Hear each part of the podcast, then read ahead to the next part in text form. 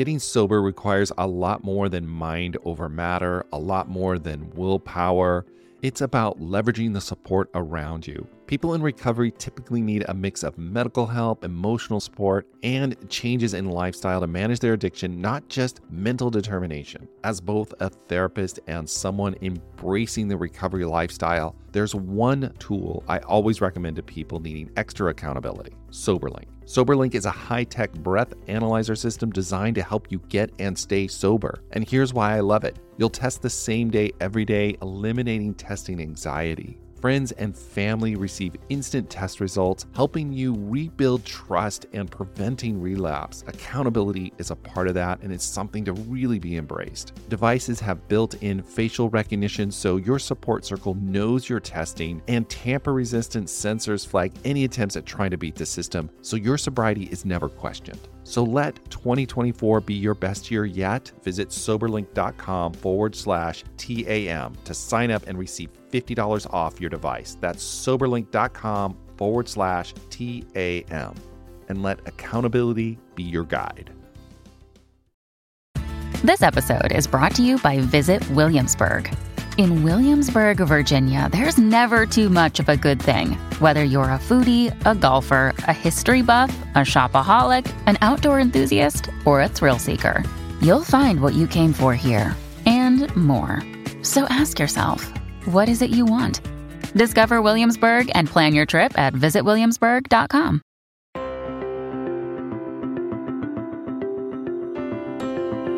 Hello, everyone. Welcome to another episode of the Addicted Mind podcast. My name is Duane Osterlind, and I'm your host. We have a great guest today, Todd Crandell. He is founder of Racing for Recovery. He's done over a hundred triathlons and is an elite athlete. And he also stars in the documentary Pure Euphoria. He is going to talk about his story about overcoming his addiction, but really talking about how to thrive in your life and how we can overcome our traumas, overcome our hurts, overcome our pains. Just a really inspiring interview. I I hope you get out of it as much as I did. And we're going to talk about all of it. We're even going to talk about veganism and the importance of treating our planet with care and compassion. So we go kind of all over the place, but I really think this is an inspiring interview, and I hope you enjoy it as much as I did recording it. And if you are enjoying the Addicted Mind podcast, you get a lot out of this episode. Please leave us a review in iTunes or wherever you get your podcast. That really does help people find the Addicted Mind. And you can even share one of these episodes with a friend. If this is a powerful episode to you, share it. Let them know about it. And follow us on Instagram at Addicted Mind Podcast. All right, everyone, stay tuned for this episode. All right, Todd, welcome to the Addicted Mind Podcast. Just to introduce you a little bit, you have completed over 30 triathlons. You've written several books. You have your avid veganism and nutrition and health. You're a, I would call, I, I think, like an elite athlete. And you're also in recovery and you've also survived some really difficult trauma. And so, Todd, I'm excited to talk with you because your story is just powerful. It's inspiring. It inspired me. And let's let's just jump in. You want to introduce yourself, tell us a little bit about you, and we'll start there. Okay, I am well, first of all, thank you for having me on. I love the life that I have. If it wasn't for the media, Racing for Recovery would not have even gotten started. So I appreciate folks like you who are putting this story out there. You know, look, I'm a survivor of my mom's suicide from drugs, my uncle's suicide from drugs, my aunt's suicide from food. I'm a survivor of my own choice to use drugs and alcohol. And now I am a thriver in life. And that's what I'm here to talk about. I'm here to share the Racing for Recovery program that I started in 2001 to help everybody who's been affected by addiction. And I'm looking for you to ask me some very tough questions today. All right. Well, we're going to jump in and we're going to do that. I, I, think your story is inspiring, as I was saying earlier. So let's just kind of jump in the beginning. And you started your own addiction. Can you tell us a little bit about how that started and what happened so we have some context and we ha- we understand how you are where you are now? Well, let's talk about a, a stereotype that a lot of people even have with the title of your awesome broadcast and what people think when they think sure. of drug and alcohol addiction, right? If somebody has a drug or alcohol problem, immediately they think, go to rehab for 30 days. And it's usually that number, 30 days, and you're going to come out and everything's going to be okay. And that flat out is not what addiction is and what sobriety is. Not at all. Not at all, right? So for me, when to talk about how I got into addiction, we have to talk about the impact of trauma, and trauma yes. is relative to the individual, right? So, as a young kid, I never grew up thinking, oh, my mom killed herself, you know, poor me. It, it wasn't like that. However, losing a parent at three and a half years of age, I felt differently. And I didn't understand the where those feelings were originating from. I just knew I didn't feel right. And when I say I didn't feel right, I mean, I didn't feel I belonged. I didn't feel a part of. I felt like an outcast, like I was different. I just, I didn't feel right. And thankfully, hockey at the time was my saving grace. But I made an unfortunate choice to try alcohol when I was 13 years of age. And that's where I think genetic predisposition to addiction right. comes into play. And I was off and running for the next 13 years. Wow. So I, I like what you're talking about in the sense that that feeling of feeling different, feeling something's wrong. You maybe can't in in the in in the moment when you're back then when you're 13 years old can't put your finger on it but you know you feel bad. Good good word. I I did feel bad. I felt even I started having suicidal ideation at, at a very young age, just thinking I wasn't going to be here. And that, I look back at that as I'm speaking to you now as a 56 year old man. I have four kids of my own. And if I knew they were feeling the way that I did, I would be devastated. And that's not to put criticism on my parents. My parents were awesome. They did everything they could for me. But this is back in the early 70s when we weren't aware of some of these things. Absolutely. And, and I think addiction stems from a lack of belonging, a lack of truly loving self. That yeah. is where addiction started. And it certainly was for me as well. Wow. So it started to take off at 13 and it started on this road. And what I want to get to a little bit is I, I think when people listen to this podcast, I know for me, you know, there's this moment of change where you realize, like, I've got to do something different. And I want to get to that part of the story because I think that's inspiring to people. Because when people are struggling in addiction and they all hope is lost and they feel like there's no ability to change, and they see someone else who's done that change, it's like, how did that happen? Like, how did they do it? What was the moment that said, this has got to be different? I love that you're kind of asking me to skip over all the glory details of my addiction because that's one thing I get a little bored with talking about, but I, I do want to say this to, to qualify in that category. And I, and then I'll get to your question, which I think is brilliant when I first took that first sip of alcohol, I didn't get drunk, but I knew instinctively. And I think that's where this chemical predisposition comes into play. I knew that I was heading down a, a, a not so good path. I just didn't know the devastation it was going to cause the reason I'm talking about this is the second time I ever drank, I, I consumed an entire bottle of Jack Daniels whiskey and I took speed with it. So right there, that shows how quickly this stuff progressed. I was yeah. never a casual partier. It was full on self destruction. And just so the audience knows, I did every drug out there and as much of it as I could. So let's just leave it at that.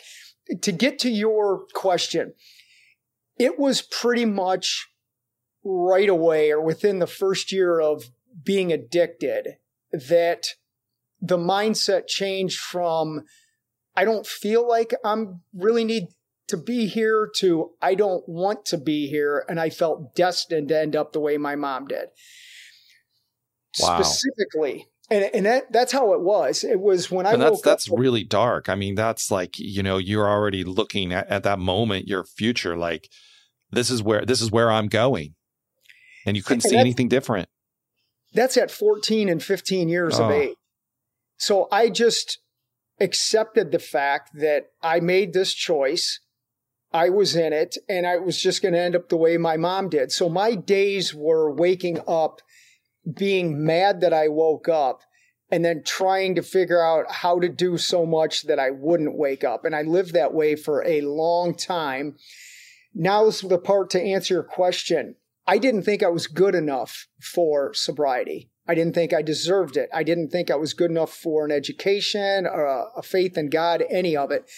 But I do believe on April 15th of 1993, when I got arrested for my third drunk driving charge, that God or whoever you want to talk about it and my mom just gave me this moment of clarity where I said, that's it. I'm done. It, it was right. that simple. I was like, this is over. I'm putting it down. I am no longer an addict. I am going to rebuild my life. And I've been doing that for over three decades now. And it literally was that simple of a decision. It was like that moment in time the the all that coming together where you made that decision. You said, I'm changing this. This is not my destiny anymore. Well said. Perfectly said. That's exactly what I did. Wow. So let's talk from there, right? Because from there, you've got to do something, right? You got, you, you know, it's like you can make the decision, right? But if you don't start putting that decision into action, you're probably not going to go anywhere. That would be my guess. You're absolutely right. We have on the back of some of our Racing for Recovery t shirts, it says choice and action. Oh, I love that. I, I made a I made a cognizant choice to stop. And a lot of people will think, okay, you quit, so everything should be okay. And again, that's a misnomer. The choice for me to stop was the catalyst to figure out why I initially started on a clinical, psychological, and emotional level. That is the, the question to ask.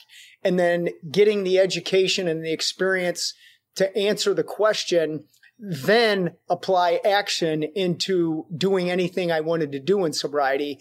And that is my whole point of being on your show here today is to show people with sobriety anything is possible but it takes work. Nobody handed me this awesome life that I've earned over three decades. I've worked my, my tail off for it, but it, it hasn't really been work. It's been beautiful yeah. because I'm alive. Yeah. Yeah. I, I love that. And, and understanding like that to get this, you, you have to put in the effort and it's, it's freaking hard right? Because you got to dig in deep into your soul, into what you were talking about that 13 year old, that 14 year old kid what he was experiencing and you you have to dig in there and most of the time that's what we're running from right? We're we're running from that. Like i got to find something. I can't go there. I can't do it. I it's it's too painful. It's too much. Well god i love talking to you. This is what makes like I, i've done 111 ironman triathlons. So I use that, it's a metaphor for me because a lot of times people say, oh, well, you just traded one addiction to the other. And I'm like, no, I'm not addicted to Ironman. I enjoy running in general. And I enjoy the marketing aspect of doing Ironmans that helps me market the Racing for Recovery message. But specifically, I think of what it takes to do one Ironman the discipline, the dedication, the perseverance, overcoming adversity times 111. That that is metaphorically what people have to do in recovery. Just because you were sober yesterday doesn't automatically mean that today is going to be some easy cake ride. It does give you an opportunity to make a choice to stay sober and then make the effort in that sobriety. And these are some of the parallels that Ironman has done for me that then I can equate to people going through this.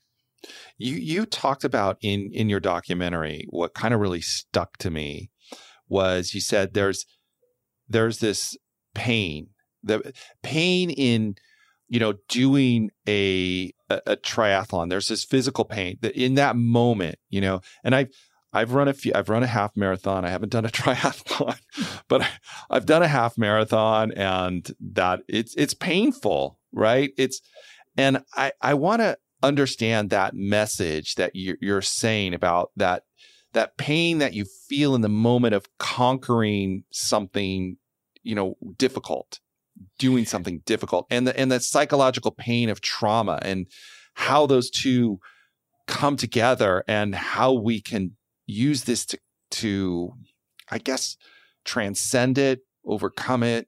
I don't know what the language is for that, but I think you get what I'm saying. Those are good words. So congratulations on your half marathon and I'll Thank turn you. it I'll put the focus on you for a minute because it's relative. I'm sure you remember getting to let's say well let's start at the beginning you when you're first running, you're like, oh my God, this is great. Right. I'm running a half marathon. I've trained my butt off to get here and it's fun. And then mile 10 comes and you're like, oh my God, this is terrible. Yeah. I'm never doing this again. However, by keeping going, you get to that finish line and it's a euphoric experience, right? It's amazing. I mean, amazing. it's, it, it is the hard. It for me, it was the hardest thing to do. I mean, like like you said, mile ten, and I'm like, what did I sign up for? But for some reason, I just kept going. I just kept going because I could see. I guess, like you're saying, I could see the finish line. It wasn't totally far away.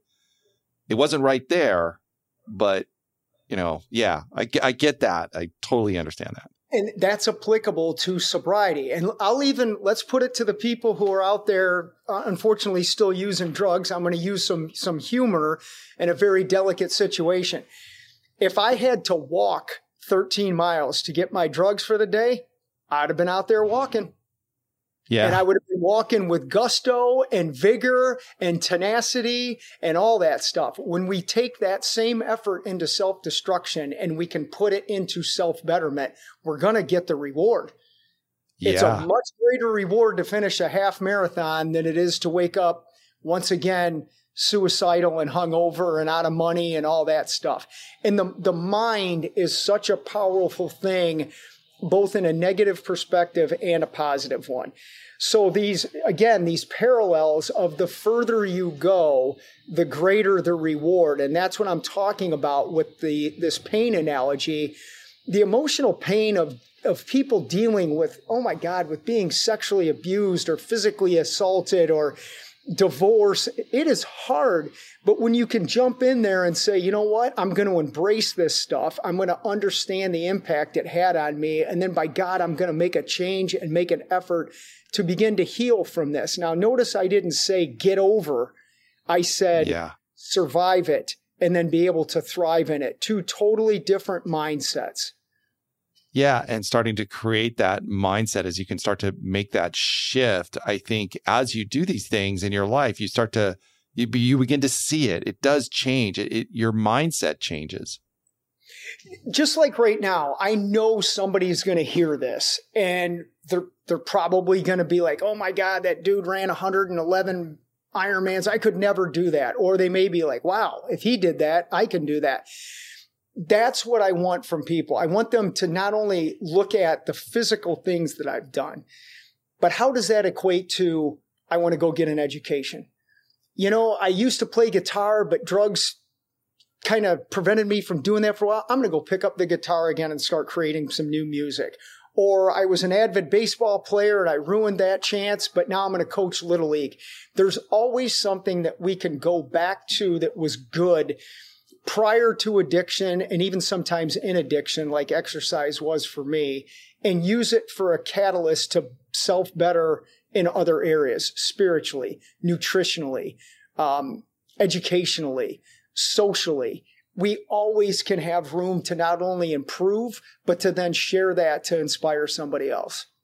Yeah, and as you're talking, I, I could totally recognize if, if someone's out there listening and they're hearing your story, they don't see that moment when you had your third DUI and the next maybe month or the next two months. They don't see that part of it. They see, oh, you had a DUI and now you're running all these triathlons. But I, I want to go back a little bit more and explore this a little bit deeper. Is, is those, you know, those first six months of someone saying, I've made the decision to change. I mean, that's like the most critical time, I think. And I want to talk about that piece because I think people, you know, when they hear these stories, like your story, it's inspiring, but it can also be like disheartening in another way. Like you said, it could be like, I don't know if I can do I can't I they got to the top of Mount Everest. I, there's no way I'm getting to the top of Mount Everest. That's crazy, right? But there's that three months moment, and I wanna I want to dig into that a little bit deeper. You know, again, I really love the questions you're asking me. They're not the the cliche things I usually get. There's that cliche statement, right? You know, a, a single step leads to ten thousand or whatever that is. That's true. So I want to talk about the day one when I quit drinking. I was I had been on a four or five day bender of doing whatever and was basically in a blackout. But here's what I remember definitively like it was yesterday. I remember listening to Bon Jovi's Bed of Roses song, uh-huh. sitting in my grandma's house, and I was drinking a beer. I think it was either a Heineken or a, a Moosehead. And I, I put it down. I set it on my counter with all my CDs. I'm going old school for a moment. I, I called my grandma in the room and I said, I'm done. This is over. So at that moment in my life, I was had three DUIs. I had no job, no money. Everybody was gone from my life but my grandma. I had to go to jail because of the DUI, no credit. I had nothing. But it was one of the best days of my life. And th- wow. this is what I'm talking about that moment of just being relieved that this addiction was over. I was physically sick. I was mentally disturbed, if you will, emotionally broken, but I was crystal clear on I'm going to get better. Yeah. And I did it that first day. I had to do 30 days in jail. I did it while I was pushing a broom in work release, thinking I'm not going to have to do this the rest of my life. I was going to meetings. I was starting to physically exercise, spiritually get inclined. It was every day was a golden opportunity to get better than the last one. And those 30 days or those six months have led to now the life that I had because, or I have today. I have heard a lot of times from people that they'll say, Todd, I can't relate to you because you're, you're so far out there. And, uh, you know, a couple people have said, you're, it's like you're on the moon by yourself. And I'll say, well, you know, there's been several astronauts that have made it to the moon. But right. if you don't go to astron- astronaut camp, astronaut camp or whatever, you're, you're never going to get there. And it may sound like a a crazy analogy, but it's true. We have to start somewhere. And as long as you keep going, eventually you're going to hit the goal that you set out for yourself on day one. And that's all I've done. Yeah, it's a, it's a step like yeah, I know that's cliche step by step, but that that is true. You also said something that really kind of struck me as you were just talking. You know, you had mentioned earlier in the podcast about community and the formation of community, and you said you told your grandma I mean, it's almost like to me, like that's the first step of community. Like you reached out, you told someone else.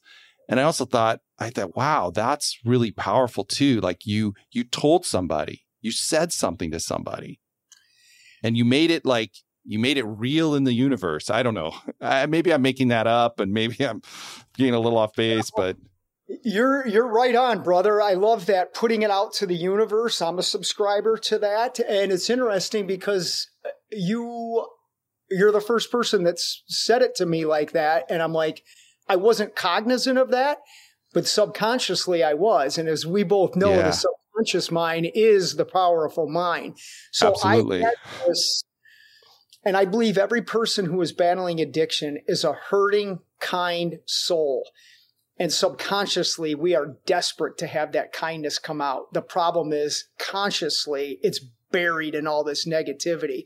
So for me to stop using and proclaim that to my grandma, I believe to me was my three and a half year old kid saying, I am of value and I'm going to yeah. show you how much I'm worth. And I want to take this a step further. Racing for Recovery is the first program that ever combined everybody affected by addiction. And I'm going to go back to my grandma. If my grandma was just going to an Al Anon meeting, which God love their effort, all she would be hearing is, you need to abandon Todd, let him fall, all that stuff. I just don't believe in that. If it wasn't for my grandma, I wouldn't have made it. So yeah. by me claiming that this was over, I was showing her, you're going to get your grandson not only back, but better than ever. And I want you to be a part of my journey because you're a part of the journey. I yeah. don't believe in why would we separate family along on this journey? We have to bring everybody together so both sides can understand each other, right? I totally agree with that 100%. And that's just compassionate. And, you know, that goes into like what you're doing with like racing for recovery. I mean, that is about community. It's like not everybody may have a grandma, but there are people out there who can care for you and love you, even if you're in your darkest moment. I mean, oh my gosh, you just, if you're, if you're in, you know, the space of, of wellness and community and you you find that you know you're unlovable you think you're unlovable in the beginning and then you find like wow people can love me i mean i am lovable i mean it's like it's crazy. But you create community like you bond over like what you're doing. I mean it's i love it. I have I'm down here in in lovely Memphis, Tennessee to do um, Ironman Memphis on Saturday and I have three coworkers with me cuz I love taking my coworkers to show them how Racing for Recovery got started, and it was through me doing the Ironman.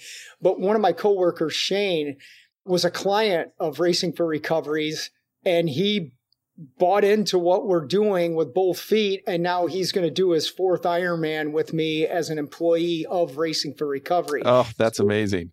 So for me, it's kind of like, you know, I'm I'm passing the torch to this young kid who you know, when we're yeah. out there racing together, I'm like, oh my God, I remember what it was like to be that young and stuff. But it, it's, to me, there was a couple people close to me that when I put Racing for Recovery together, I was a, ironically, I was a pharmaceutical sales representative. You know, I was making good money. I was the salesman, salesman guy, but I was unhappy. And when I started Racing for Recovery, there was no money. I mean, I went yeah. through bankruptcies and everything. And they kept saying, What are you doing? And I'm like, I'm giving back because this is my life's purpose. It's it's not about money. It's about helping someone else get what I'm fortunate enough to have. And I get to witness that with people every day. It's it's beautiful. That's that I love that. It's amazing to see that. I mean, it just, like you said, it enriches your life. It enriches their life. It's just like that. It just creates this positive feedback cycle that everybody grows. And I was thinking too, as you were talking about racing for recovery, I'm just imagining, you know, that half marathon and how painful that was uh, for me. But like, you know, bonding over the pain of training, the pain of doing this, the, you know, it's like, it's just, to me, it's like, what a synergy that that is. Like when you're training together and you're doing that work together. I mean, I, I imagine it creates some pretty powerful bonds for people. Oh, it, it, it's everything, and it's not only the physical stuff that we do at Racing for Recovery. We have, you know, we have two gyms, but we have a, our own vegan chef. We have 24, I think, licensed clinicians on staff that are are working with the hardships of going through emotional therapeutic counseling sessions. So this synergy of physical, nutritional, spiritual, psychological effort with community is what makes a successful community. Yeah. So when you're you're eating right, you're more inclined to physically move that then you're more inclined to educationally and spiritually improve. And that's why the whole thing just works together. It's like the the hub of a bicycle tire. The hub is sobriety, but all those spokes are what keep that wheel running in a in a smooth, consistent manner. Yeah, absolutely. You, ha- you have to have all that. So I want I want to switch gears a little bit here, and I want to talk about the veganism. I'm curious about that and how that became part of this process for you, and nutrition, and doing all of all of that piece. I just want to touch on that a little bit because I'm interested. Well, quitting drugs and alcohol on April 15th of 1993 gave me the the ability to be excuse me, open minded to, to learn and improve as a human being. And on February 1st of 2016, I started watching a couple of movies. I wasn't even looking for them. I think it was Knives Over, Forks Over Knives on yeah. Netflix. Yeah. And I watched it. And then I started learning about what we're doing to the animals, what yeah. we're doing to our bodies, what we're doing to our environment. And I'm like, I I don't want to be a part of this. And it was almost like another sobriety date for me where I watched the next movie and the next movie and I started learning and implementing this. And I think I, let's see, I'm 56. So I went vegan at 49. I feel like I'm 26 again and newly sober on an energetic, intellectual, emotional, and spiritual level. I gained just like another gear. And people ask me all the time, like, where do you get your energy from at 56? And I'm like, it's what I eat and what I don't eat. Right. You know, and, and I've written a book called Do No Harm. I was just about to ask you about that. Yeah. Discovering the truth and power behind a compassionate lifestyle. Yep. It is 550 pages of full on facts about what we're doing with murdering billions of animals each year. It's it's horrific. And with all due respect, I'm not trying to offend anybody, but I could care less about anybody's opinion. I don't care about your opinion. Let's talk facts about this because you can't dispute the health facts, the environmental facts, and like I said, the murdering of billions of animals. Those are facts. And it's just not necessary. One, one more thing on that. The top 10 health issues that are killing hundreds of thousands of people can be reversed with eating plants or prevented from eating plants. And right. that's the stuff I just want people to understand. Yeah, and I, I I think that totally makes sense. And there there's just that word about compassionate lifestyle. I think we have to look at ourselves and the impact not only we have on other human beings, but what we have on the planet as eh, as our existence is here. We have a responsibility to take care of that and understand it and and look deeper at it to to really understand and question ourselves. And I think that's what, you know, if you look at recovery, look at getting healthy, that's what it's all about, right? At the end of the day, it's about asking these hard questions and looking at this stuff. So I can totally understand that. You know, if you ask people, would you like to end world hunger? Most people are going to say, yes, I do. I don't think there's many people out there that says, I want people and little kids to starve to death. If we went plant based, we would end world hunger. It takes 600 gallons of water to make one cheeseburger. Yep. Okay. I mean, 30,000 miles of the rivers in the United States are ruined beyond repair because of pig manure. Yeah. So these are the things that we're doing senselessly that we don't have to do anymore. I think of back in the day of, of grandparents where they'd take their kid and go to some beautiful river and jump in the river and go for a swim. Well, you can't, you can't do, do that, that anymore. You can't do it. We're going to have fishless oceans by 2048. Gone. Yeah. And you know, I, I know when when I talk like this, I know people get irritated, and I'm sorry you feel that way, but that gives you an opportunity just to learn about what we're doing and change it. And I think this is an important message for people to hear and understand. And it's definitely something I know for me that I have questioned and thought about and am exploring myself to understand what's my impact, right? What's my impact here?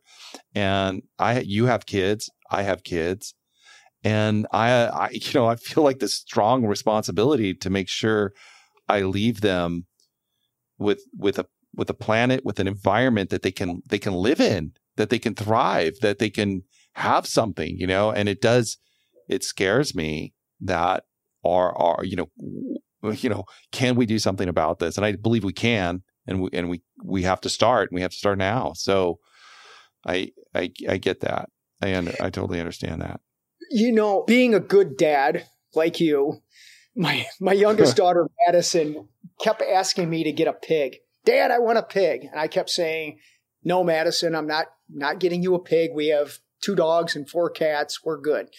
Then I made the mistake after her badgering me. I said, okay, Madison, if you find a mini potbelly pig, sure, we can have them. And I'm thinking, there's no way this kid's going to find a pig. sure enough, within a week, she found this pig. And I'm like, oh my God. But we brought Milo into our home. And I was already vegan at that point for maybe close to a year. But we brought this little potbelly pig in and I was watching him and I'm like, he is no different than our dogs and our, our cats. And it really enhanced my, my compassion. And I find it so odd that when people will say, I love animals and they're petting their dog and then they're eating a cow. It, it's like, well, no, you love some animals. And I, again, I don't want to offend anybody, but it's like discrimination you know, this religion's okay, but this one isn't. If you're this sexual orientation, that's okay, but if you're this sexual orientation, you're not good right. enough. And it's like we don't do that in anything anymore except food. Yeah. Yeah. Wow. You're making me you're making me think. So I I totally appreciate that and like that. I'm like, I'm gonna really have to think about this and my own choices. So I, I totally just, appreciate I, that. I don't want anybody to ban your show for having uh, me on today, though. I don't want to do that. Don't don't worry about that. You know, there has to be a place where we can have discussions and talk about these and all these different viewpoints, and I think that's okay. And I totally support that. And you know, I, I think there's a quote. You know, we we bond on our similarities and we grow on our differences. And so I think it's important to be able to to see all these things. So thank you for talking about that. We're coming up on our time. And there's a question I, I like to ask every guest as we get to the end. You know, someone is out there, maybe they're listening to this show, and maybe they're in that dark place, and you could tell them one thing, you had one moment to say one thing to them. What would you want them to know? You are of value, you are worth saving, and you can overcome your current state and have a life that you never thought was possible. Oh, That's a. fact. Thank you, Todd. Thank you for saying that. All right. Where, if, if people want to get a hold of you, they want to find out more information about Racing for Recovery and the work you're doing and your books, where can they find you? How do they get a hold of you? Racingforrecovery.org we have a live stream support group meeting every Thursday night at 6:30 p.m. Eastern. So wherever you are in the world for free, you can join us on our YouTube page or our Facebook page and listen, share your comments in our chat section. You can do that. If you look me up on Instagram, I'm sober ultraman. I'm on LinkedIn, all the social media stuff, either under Todd Crandell or Sober Ultraman. Racing for Recovery has clinical licensed counseling services. We have our annual 5K run coming up on October 21st. Oh my God, books, movies, whatever you need to truly heal and find yourself, give Racing for Recovery an opportunity to serve you. We'd love to. Awesome. And I will put all the links in the show notes at theaddictedmind.com. Todd, thank you for coming on, sharing your story, being so open, and just doing what you're doing to make the world a better place. My pleasure. Thank you so much for having me on. I thoroughly enjoyed this conversation. All right, everyone. I hope you enjoyed this episode as much as I did recording it. As usual, all the show notes will be at theaddictedmind.com. So check that out. And if you got a lot out of this episode, share it with a friend, and don't forget, click the subscribe button in whatever podcast app you use. And you can also follow us on Instagram at Addicted Mind Podcast. So do that. And I hope you have a wonderful rest of your day. And I'll talk to you on the next episode.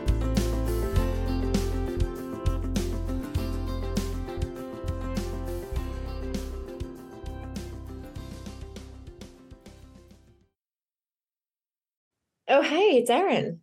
And I'm Michaela, and we're the hosts of the Two Sober Girls podcast, and we are on a mission to spill the wild truth about sobriety. Forget the rose all day cliche. Sobriety is flipping amazing. Absolutely. It's not just about quitting the drink, it's a gift you give yourself and your loved ones. So, what are you waiting for? Break up with that old toxic relationship with alcohol and let us show you the possibilities. And here's the thing everything your precious heart desires becomes way easier without the influence of alcohol. We're not just two sober girls, we're also wellness coaches. We're here to show you how to optimize health, lifestyle, and beauty, feel sexy and alive as F. So stay tuned because we're rolling out new episodes every Monday wherever you get your podcasts and trust us. They have your name written all over them. We can't wait to share the magic of sobriety and wellness with you. Subscribe to Two Sober Girls podcast today and come follow us on Instagram for behind the scenes action and send us a DM. We can't wait to meet you.